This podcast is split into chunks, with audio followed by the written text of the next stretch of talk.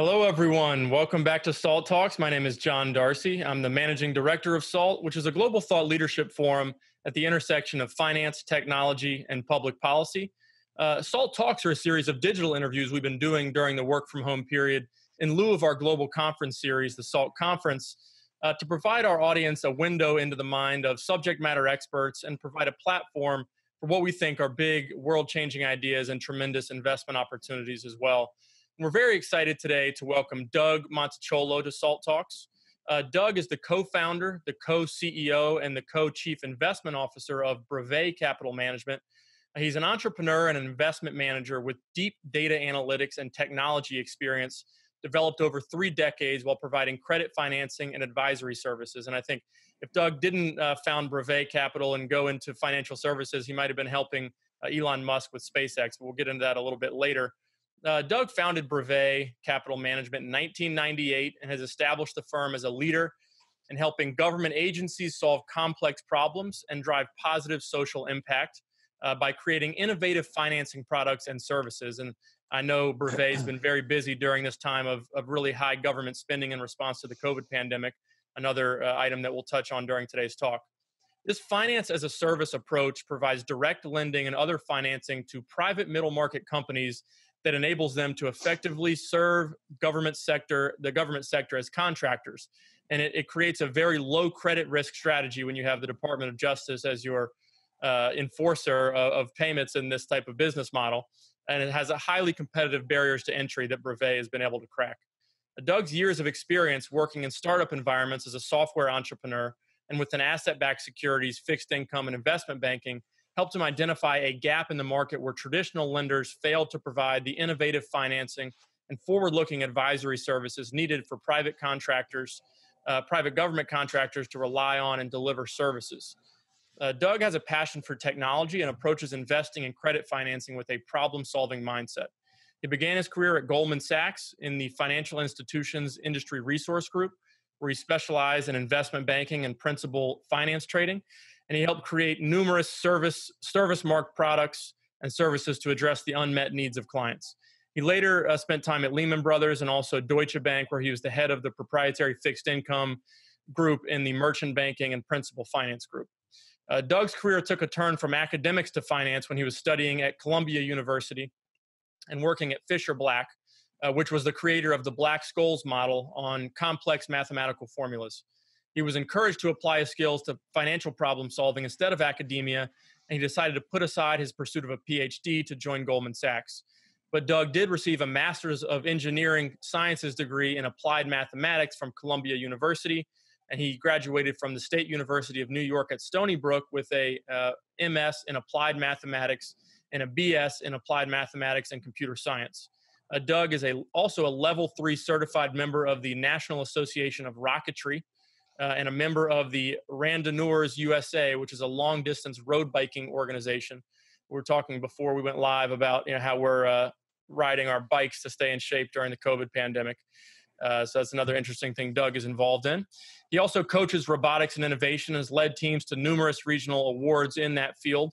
He led one of the one of his teams to a worldwide second place finish uh, in the FLL Global Innovation Awards season sponsored uh, by Edison Nation and, and the X Prize Foundation, which was in cooperation with the U.S. Patent and Trademark Office. He also currently serves on the board of directors of Hope for New York and is a board member of the Young Presidents Organization Gotham chapter. Reminder: If you have any questions for Doug during today's talk, you can enter them in the Q and A box at the bottom of your video screen. And conducting today's interview is going to be Anthony Scaramucci, who's the founder and managing partner of Skybridge Capital, a global alternative investment firm, as well as the chairman of SALT. And with that, I'll turn it over to Anthony for today's interview. Hey, well, John, thank you. Doug, it is always an honor to be with you. And uh, we go back a long ways. And I got to ask you a question that I can only ask a fellow Italian. Have you been successful or were you ever successful at explaining what you do to your parents? Good question. Uh, no, uh, unfortunately, my dad was a butcher. My mom was an Avon lady.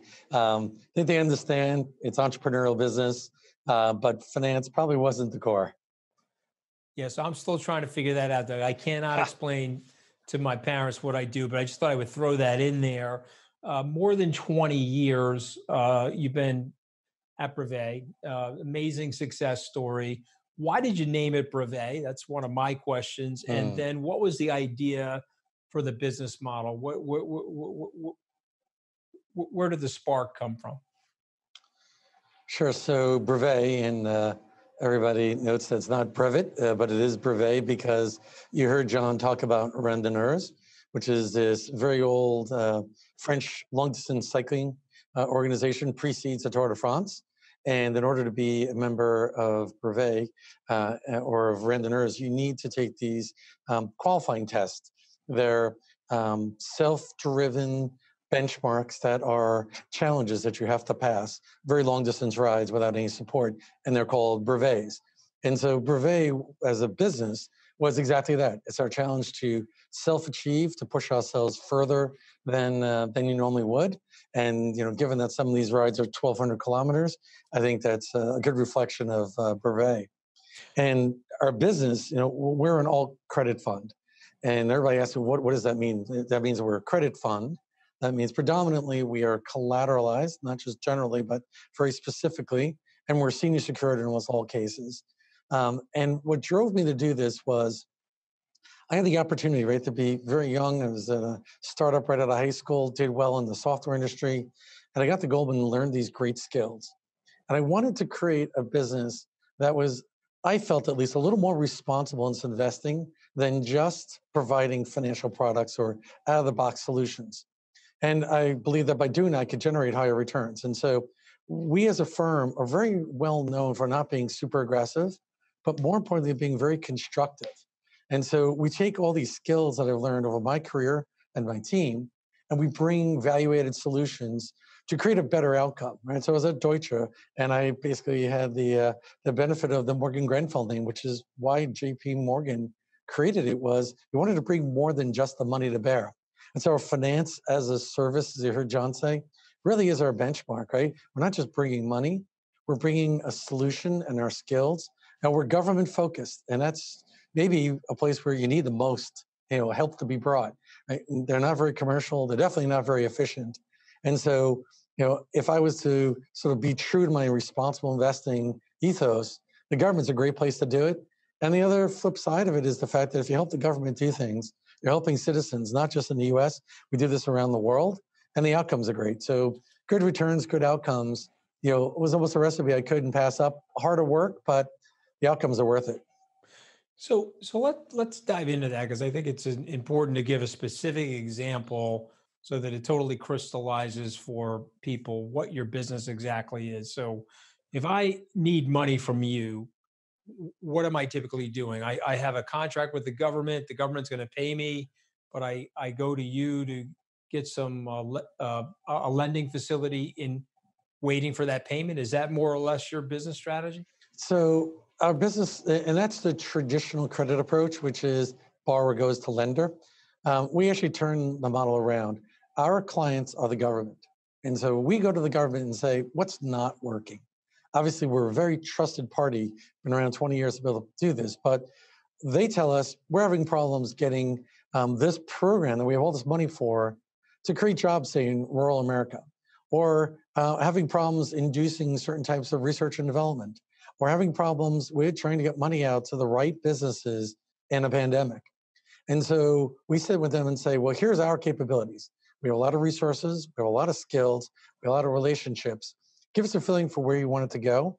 And we'll then work with them to say, you just make sure that as this plays out, we're going to do the following. You, the government, pay us back. We'll go and make sure that the money gets to where it needs to go. And so if you're a borrower and we knock on your door, it likely means you're going to get something that you didn't think that you could get, which is typically free or low cost government opportunity that you didn't really think was going to come your way or you couldn't figure out exactly how to get it. And so we do that finance as a service. Yeah, it's finance, but the services of both the government and to the company. And we get paid for that. And that's basically how, how we do what we do. So how, how has the business changed, Doug, during the COVID-19 environment? It seems like there's a proliferation of governmental financing out there and funding. Has that helped you guys or hurt you guys or indifferent? Well, I think uh, it's a good question, right? Because COVID, a pandemic, is not something we could have predicted. Um, we we don't chase crises, but you know, in this case, it's a clear demonstration why the model works, which is in what other industry in this economic environment is somebody trying to put out two trillion dollars, and where major other sovereigns trying to do the same thing, right? So um, where we focus on this and what the opportunity for us is, we were called in March, right as the pandemic was breaking, because they were calling in trusted parties. How try to help solve problems. So, you know, in short, yes, it's been tremendously helpful to our business, not just in the big volume increase, which we see every time there's a new program, but more in the the trusting of the relationship and the reiterating, regardless of the administration now, it's sort of proving out that they call us when they need help and we're there with our money and our ideas. And if it's just our ideas, it's free.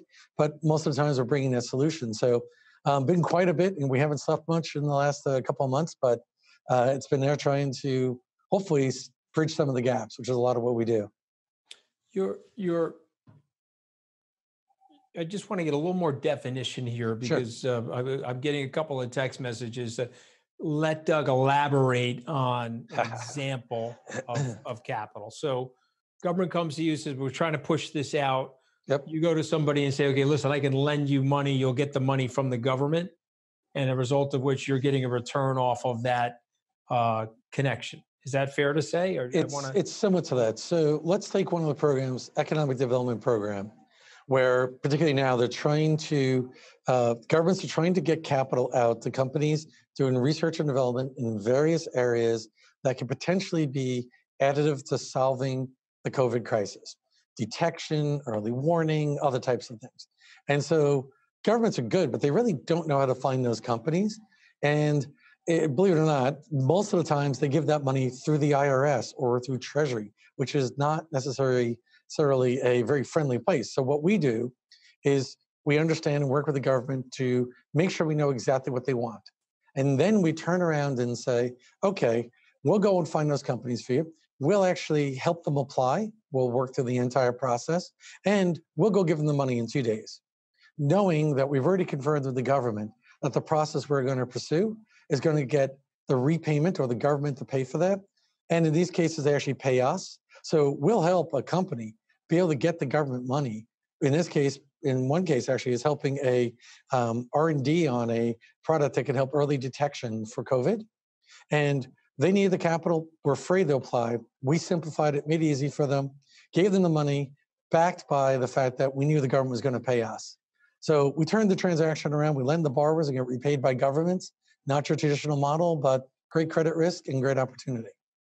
Okay, it's an excellent description of what you're doing, and, and it and it fits so nicely into the world of alternatives because it's a it's a yep. niche that can't be replicated in an ETF. It can't be bought on an exchange. It can't be. Uh, it's got to be esoterically designed by you guys and sourced, uh, and that's where all the value that Brevet is adding uh, to the clients.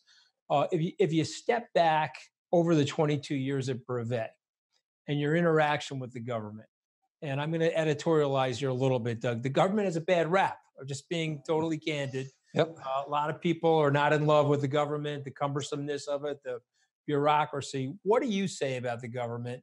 Do you still have faith in it, uh, especially given this period of turbulence that we're all experiencing? Well, it's a good question. H- having faith, I think. Uh, I think we all know the answer to that, right? Everybody knows there's two things at certainty: death and taxes. So, if you believe that that's true, then you just basically bought the business model of the federal government, which is you live there, you bought their product, you pay your taxes. The the hard part and where the frustration comes from is two things. What your expectations are. If your expectation is, I'm going to build a bridge building company and I'm going to hope that the government gives me contracts, then you're going to potentially wind up in disappointment because government priorities may change. But if you're in a business like ours, where you listen to where the government would like you to go, and you basically sit on their side of the table, you don't get that disappointment. Matter of fact, the biggest challenge we always face is we're disappointing them because their ask sometimes is so great solve problems that we're not exactly sure we can solve. But a lot of times, like those R&D companies, you really think the government, some part of the government, commerce or somebody, in any country, by the way, can go out and find incubating companies, backed by big companies or not, and figure out how to convince them that they should go take this government money and that they should accelerate their research, right? So I saw a lot of faith in the government. Obviously, there's going to be challenges. We don't really go down to the municipal or state level. We'll do some things at state, normally backed by the federal government, with the CARES Act um, is putting in a tremendous amount of money, very specific. So we always look to something simple here, which is we're looking at how we're going to get repaid, right? So we're going to the government and saying, if you're good for this, then let's confirm that, and I'll go get it for you. You just got to repay me, right? So you know, I have I have faith in it. I expect volatility. I do expect a bunch of challenges, um, but you know, I think right now, if anything, there's still taxes, maybe a little, little distorted, but prioritization's changed, and I think that's the advantage. Is it's much clearer as to where the government wants to put its money, and so there's two trillion dollars sitting out there as an opportunity, and there's going to be more. Being in front of that and helping them do it is a great opportunity. Well, the the other thing when you hear the word government in the context of your business, there's an implied level of safety there. So let's talk to prospective investors of Brevet Capital. What are the risks of investing in Brevet Capital? What are the opportunities? How do you balance that over the 22 years?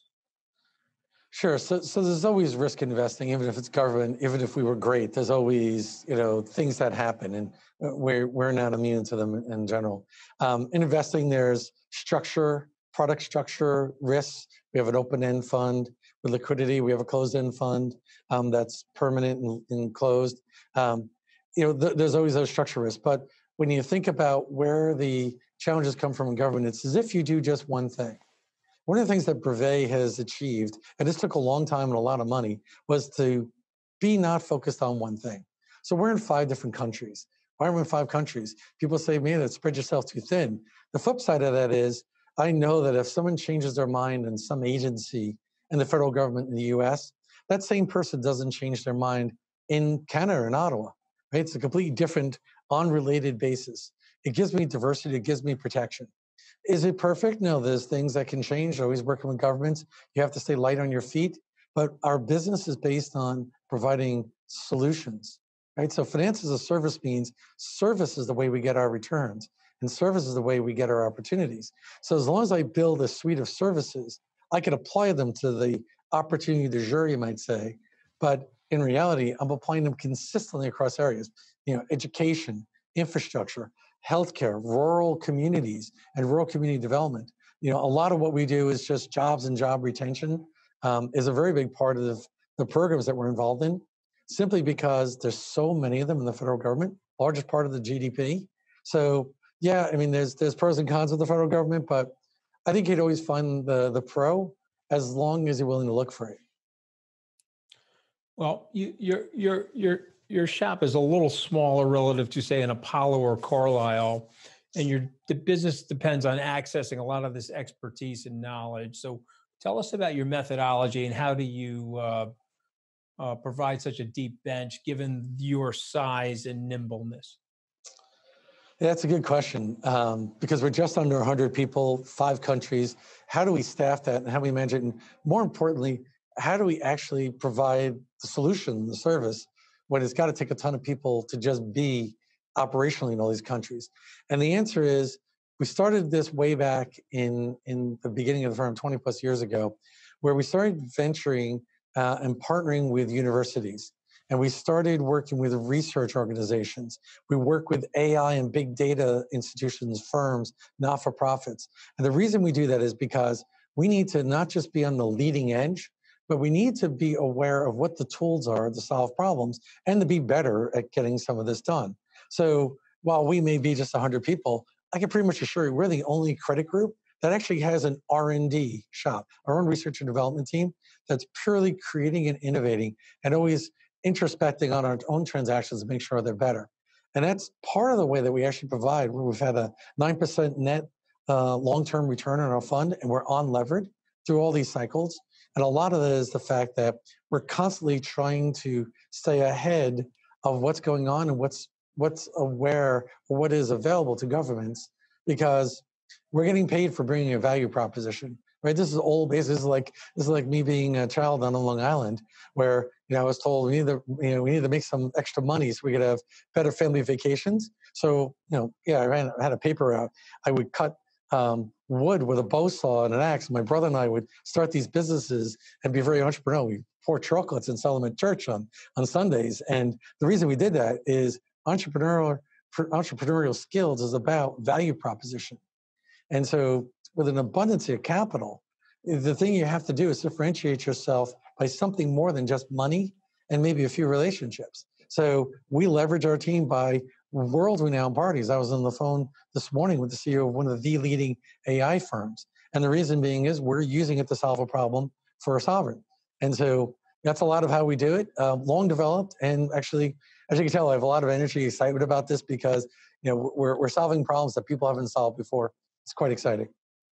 Doug, you talk. I talked a little bit in the open about how Brevet uses a lot of data, and I suspect that one of the answers to that question of how you replicate the expertise of these massive shops like a Carlyle with a smaller bench is that you do a lot of data analytics. And you talked about how you you work with AI companies to solve problems with sovereigns, but you also do a lot of data analytics internally. Talk about that process and how your background helps Brevet uh, use data analytics in a way that maybe some other alternative investment shops don't.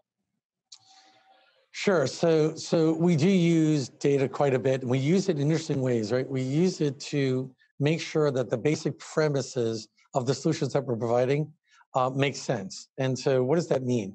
Uh, you know, in order to get that transaction I mentioned, which is the government's going to make a payment for some research and, and development, they want to give them a grant, but um, the company is too too challenged to try to figure out how to fill out this massive document that the government asked them to fill out. It's like your taxes squared.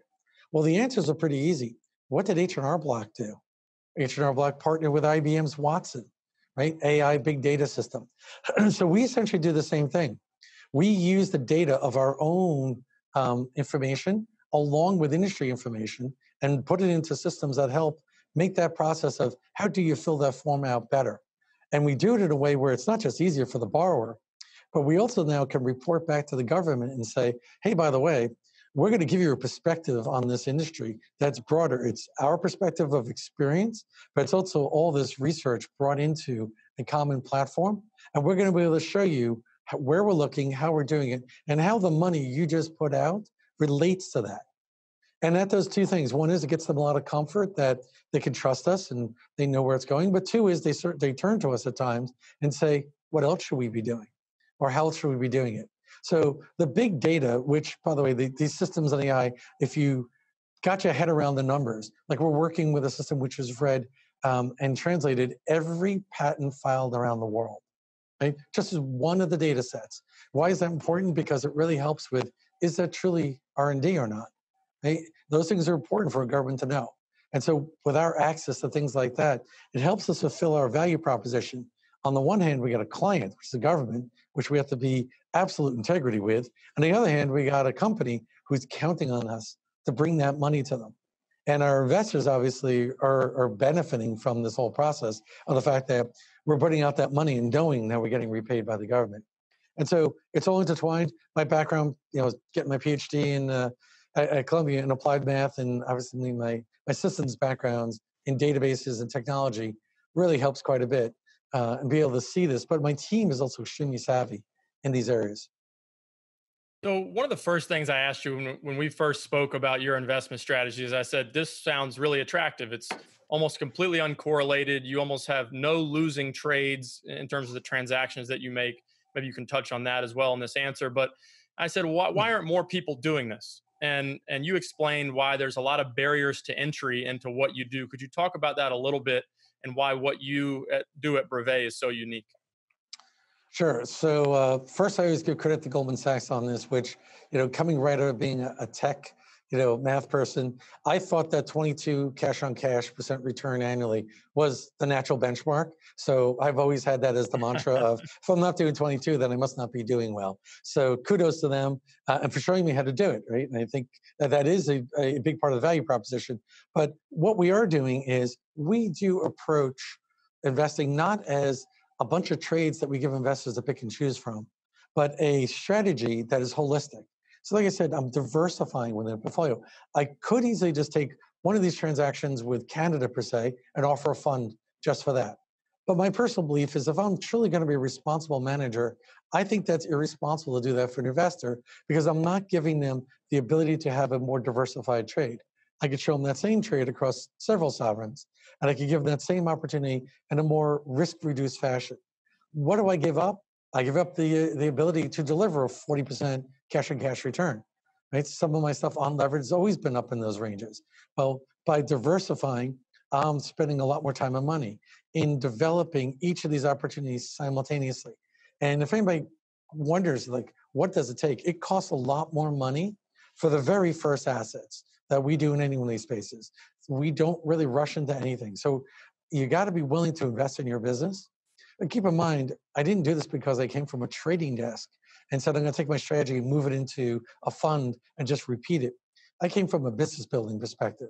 So Brevet is a long-term win for sure because it's invested the money, the time, the resources into people, into infrastructure. Our technology costs are substantially higher than anybody else in the industry. And that's because they're built to do tens of billions, not a couple hundred million. They're built to be global. They're built to have things like AI interfaces. And a lot of this in credit is if you don't put it in up front and you don't make sure that you actually test it to make sure you did it right, then all you're doing is taking the risk that you were wrong. And my view is I'm a money manager and I got to keep the money in order to manage it, right? Our investors are, you know, public pensions, they're firemen, they're teachers, they're state employees. I think we take that responsibility very seriously. And I believe this is the right strategy to do. So it's big barrier to entry in terms of relationships, investment, and patience. Anthony asked you earlier about whether you still have faith in government. And I want to ask you a little bit uh, different question as it relates to government. Obviously, Brevet provides a very important resource for the government. You help the government operate more efficiently. How do we you know construct more public private partnerships that help us mm. do more of that without you know growing the size of government in a in a tremendous way. How do we leverage the wherewithal and the efficiency of the private sector to help drive more efficient government and you know make improvements in society as a result? It's it's a good question. Uh, the uh, the challenge is actually it has to come from the manager and it has to come from the manager's perspective right um, I have one advantage that I did extremely well right out of high school, right? So my drive and motivation is not to put the biggest bank account, which is obviously a great thing to do because you can do great things with that, but it's to do the best things and actually have the best outcomes. And sometimes that means that the manager will make less, right? And that means that you have to be willing to sit down with a governor or the head of an agency. And this is what we do, do is show them everything uh, we're uh, have opened up that we actually have all the way down to my personal financial statements and tax returns to show that um, we can form a partnership where there's an integrity and an honesty. And I think that's important because, uh, and by the way, I think it's coming because of the challenges in the market, is that everybody's got to reprioritize. Right? Their, their you know, infrastructure needs to be fixed. Pension funds need to be resolved and get better returns. And so there's this balance that needs to be done. I think a challenge like the pandemic may actually bring people back to slightly different priorities of realize that maybe their missions in life may change a little. We don't mind investing our, our, our money in where we what we believe and maybe deferring some benefits or profits down to down the road if we're going to do the right thing. And out, out of my business, one of the things we have to do is a large part of our business is pro bono because we can't be sure whether or not when we're working with the government something we're going to do is going to involve our capital. And so we have to be willing to do that. That makes running the business a little more sophisticated, but I think in the end, public private partnerships need to have the same basis where we got to get people sitting on the same side of the table together. Right. Another thing I learned on the street, right, which was the most successful business opportunities are the ones where you sit on the same side as your client and help them solve their problems. Right. And I think everybody's sort of moving in that direction. Hopefully, we could be a little bit of an example of that. I think there is a bit of now pressure on everything, right? Particularly economics, that maybe forces people to have to maybe compromise a little and you know sit on the same side of the table together. Doug, can you talk a little bit about your macro view uh, in the context of your business, mm. but also your general life experience as a fixed income investor? Uh, and the psychology tied to money. And so, so we we we, sit here today, and I'll I'll make this stipulation: the world is probably not configured the way we thought it was going to be 25 years ago. And so, tell us a little bit about that. Tell us about your insight there, and tell us what you say to investors. Sure. Well, the first thing I always say is I'm a mathematician, not an economist. Um, so, uh, so sometimes I get in trouble for uh, being predictive based on what we see. I remember I was also trained by Fischer Black, which is, you know, can't forget the basics of options, which is the past is a very bad predictor of the future. But I am a big believer in behavior and sort of rational outcomes. And when I look forward and I look in this market, I see a couple of things. I see uh, it's going to put a lot more pressure on economics. Economics at the basic level of where do you spend your money? Where do companies spend their money? Um, it will ferret out weak business models from strong business models. It'll create stronger business models or new models. So I'm very optimistic long term from that perspective because I am a big believer, because uh, I did study chaos theory, that you do need a, a reset every now and then um, to sort of strip thing down, things down and rebuild them. So, like a forest fire, sometimes that's necessary to build it back stronger.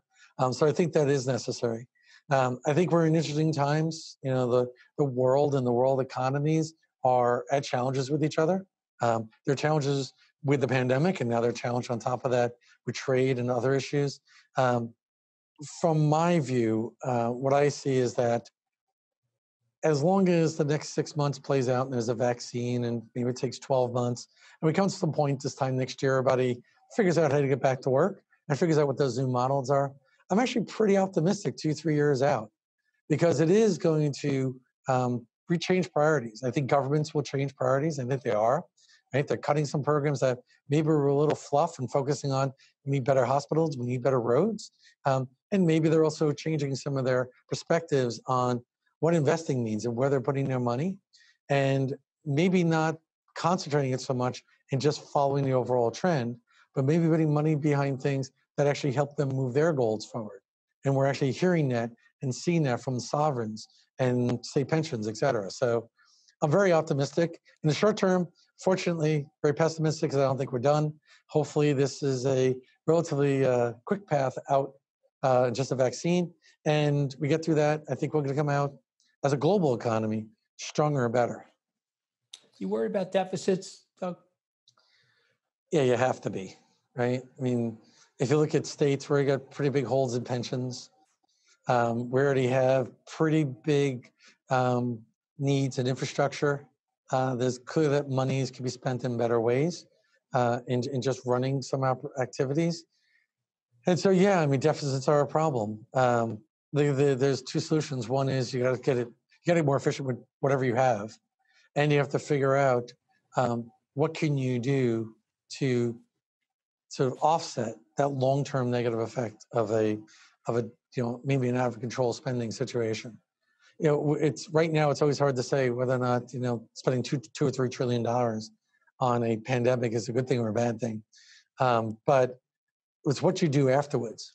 You know we have a mantra at, at, Brevet, which is we never follow the rescue we only follow the recovery which is the rescue is always where the uncertainty right? A human behavior response of doing what you got to do to solve a problem but we where we believe that the most important effort needs to be made is in the recovery of what do you do next. So we're doing that with the government now. It's kind of exciting that they actually did call us, and we're pretty heavily involved because um, I do think the long-term recovery is what we should all be focusing on, cutting those deficits um, and getting ourselves back in a strong place. But like I think if we let a little bit of the knife fall where it's going to fall, um, it might actually bring us back stronger, like it did instead of the mid to late 90s.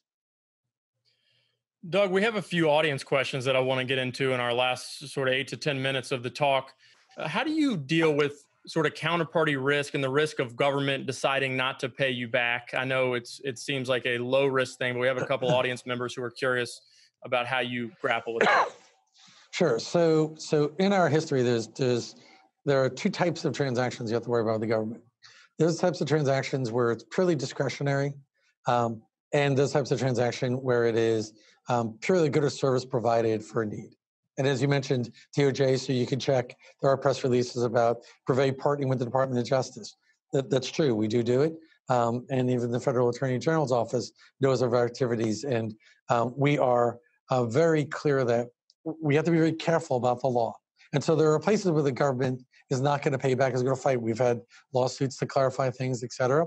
Um, but the cases where the government's just not going to pay you at will, they have to realize that in the places where that happens, it's something that wasn't a critical need. It's probably something that maybe the manager or the money behind it was maybe getting outsized returns. I will say we've never had it happen. We've had a situation where they disputed the, the payments to one of our counterparties. That type of transaction we actually don't do anymore, but we'll win that as well.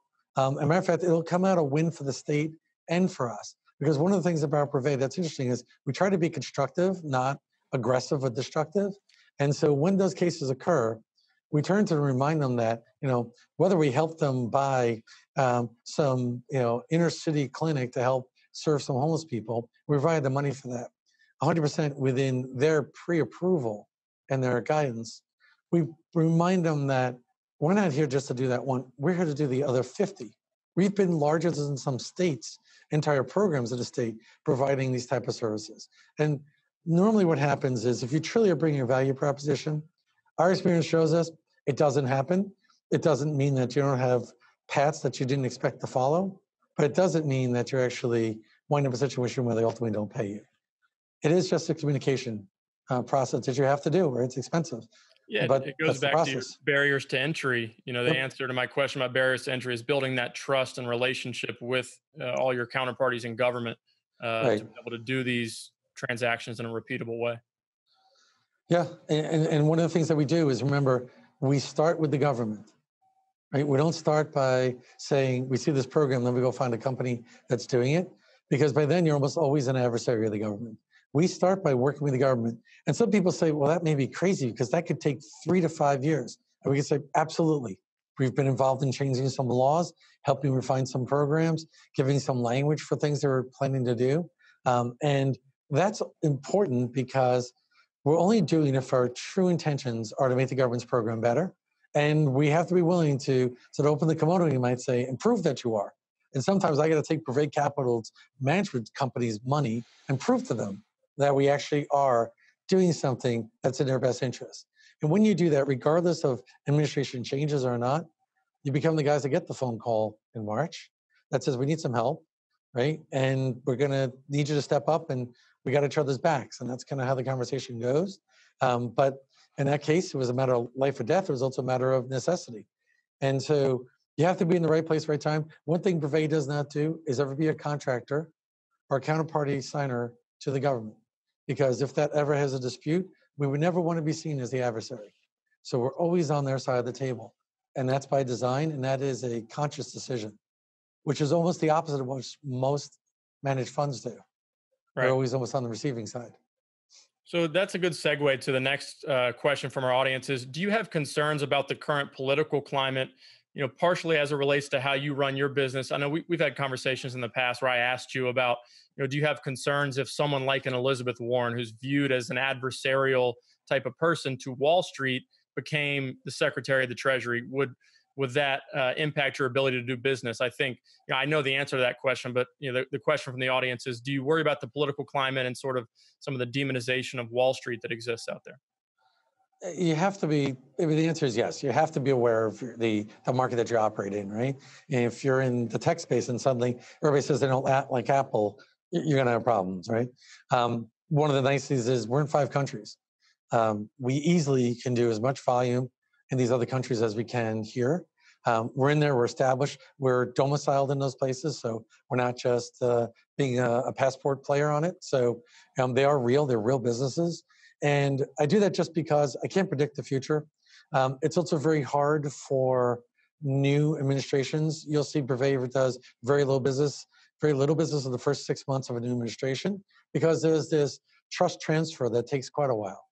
And so there always has to be that time period for them to understand who can be trusted and who can't. And you have to respect the fact that they have to be nervous. Uh, they have to be concerned as to uh, who they're working with because it is a pretty tumultuous environment in politics, particularly in the United States these days. So you can't blame them, whether it be a governor or it be you know someone in Washington, right? So that always happens. Um, our view is you just got to be aware. You got to keep your eyes open. And I think the the one thing that we always do is we put our best foot forward um, and we will take the step. I will put my firm um, at a bit of risk to say, look, you know, I wouldn't do this if it wasn't for trust, right? And we will take that step. And that's what you have to do, right? And uh, like people say, you know, why aren't they in the space? You know, I'm not sure every manager really wants to go and do that. I think some do, but do they really do it? Um, it's a, it's a hard step because it means that you'll make less, right? Or you may make less, right? Or you're going to put yourself out there. Um, but I believe it's the right thing to do. Uh, I got all these great skills. I got this great team. We've got great opportunities. Um, we believe this is where they should be used, and I think that penetrates. You know, we just realized that it's not quite instantaneous. We've been doing this 20 years. Right? No matter what it is, um, I can't expect a new governor or head of an agency or even um, elected official to turn around and say, "We love you," just because someone else did. Right? And right. that's part of the business. So I got one more question. It's for both yep. Anthony and Doug. And oh. we have a question from our audience about there's a young man named Bob Castrignano, aka the coach, who uh, is mentored thousands of young men and women who have come through the Goldman Sachs training program. He also post 9/11 helped revive Sandler O'Neill. Uh, was re- was recently merged with uh, Piper Jaffray and a, a, great success story post 9/11. But uh, what has the coach meant to you? We'll start with you, Doug, and then to Anthony. The fact that he mentored you both and, and the differences in your personality is sort of astounding to me. But I'll start with you, Doug. What, what has the coach meant to you as a mentor? I think the coaches coach is a living example of what we try to be, right? You know, like when 9/11 happened, um, I was a FIG person. Sandler O'Neill's in banking. Um, I thought about should I stop what we're doing and walking in. We're doing. We're starting this business. Um, should I walk in and help out Sandler? I knew them well. I respected them tremendously. But should I drop everything and take a seat on that desk? And I hesitated, and I sort of put my priorities first. Coach didn't. Coach stepped up um, and went there and basically said, "I'm here to help." You know, that's that's a role model. I think all of us should look to follow, which is should do the right thing. Um, plus, he's had, uh, I think he's seen the Pope uh, or met with the Pope several times. I can't even get one one meeting, so I think he's got me there as well. Um, but no, look, he he he, uh, you know, he follows a lot of what we like to follow at Brevet, which is our motto is we do what we say we do, right? And you know, being true and having integrity, it's the backbone of our business, right? And it's why we're able to do what we do. And so I think Coach has given us lots of support and guidance and confirmation that you got to do the right thing. Because uh, in the end, I do think you win. Well, first of all, Doug, Darcy was putting out a little bit of fake news, as you know, because Castrignano is old enough to be your grandfather and my great grandfather. Okay, so I just want to make sure everybody knows that he's not a young guy. We're talking about an ancient fossil, okay, who uh, you're laughing because you know it's true. No, but in all in all seriousness, I never admit it. in, all in all seriousness, about Bob because there's now that we're bringing him up, I feel like Bob is the Kevin Bacon of all Goldman mm. Sachs entrepreneurs. We are all yeah. one, two, three, four, in some cases six degrees separated from Bob. And Bob is also the decoder ring. So to me, if someone's friends with Bob or knows Bob, it's like definitionally they're a good guy, whether it's you or Hinsey or Dr. Fear. I could think of hundreds of people I've met along the way uh, through Bobby, uh, who I know happens to be a terrific guy. But he's a terrible dresser. I mean, let's just get it all out on the table while we're, we're here, okay? He's an absolutely terrible dresser, okay?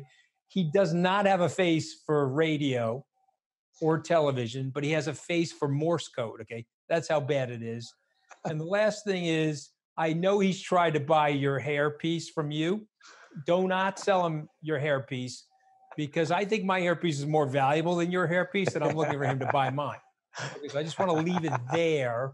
Okay, but we all love Castrignano, and he is one of the real saints in our business. He's a, a uh, true legend in many different ways. Yep, I completely agree with you on that. All right. Well, we'll leave it there with some great words see on that, the coach. See that, Dorsey? Uh, I was picking on Bobby Cass. I didn't. I didn't get a chance to throw a few shots at you and the. I know. That's George, why I did it. That's the fake George Washington portrait and the faux books and all this other stuff. Yeah. Hey, I like Bob hey, because Doug, he's nice Doug, if your mother or your nana saw this setup from Darcy, I mean, please pass the barf bag, okay? She'd hit him with a wooden spoon, Dougie. That's right. Go ahead. Go ahead, Darcy. All right. Well, I, I want to let everybody go and thank you, Doug, for joining us. Uh, you have a fascinating investment strategy uh, and, and the, the, constructive way that, that you work with the government. You know, I think people don't maybe never heard of Brevet Capital or, or haven't heard of you, mm-hmm. but uh, you provide tremendous value to to the U.S. Uh, government, U.S. society, and then the American people in general with what you do. So thank you for that.